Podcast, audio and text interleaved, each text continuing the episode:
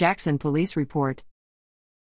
Officers with the Jackson Police Department reported the following activity for February 19 to 26 arrest Thomas Hamilton, 54, domestic violence Carl Hayes, 55, alias warrant Hillery Roper, 36, possession of marijuana first degree Anthony Yelder, 27, criminal trespassing Shane Reeves, 36, criminal trespassing Jason West, 21, criminal trespassing calls for service ambulance, 9 alarm, 7 assist citizens, 5 wreck no injuries, 1 harassment, 7 domestic, 1 assault, 2 loud music, 3 drug activity, 1 theft of property, 2 discharge of firearm, 1 juvenile problem, 4 reckless driving, 1 traffic hazard, 4 criminal trespass, 4 disorderly conduct, 1 criminal mischief, 1 suspicious activity, 11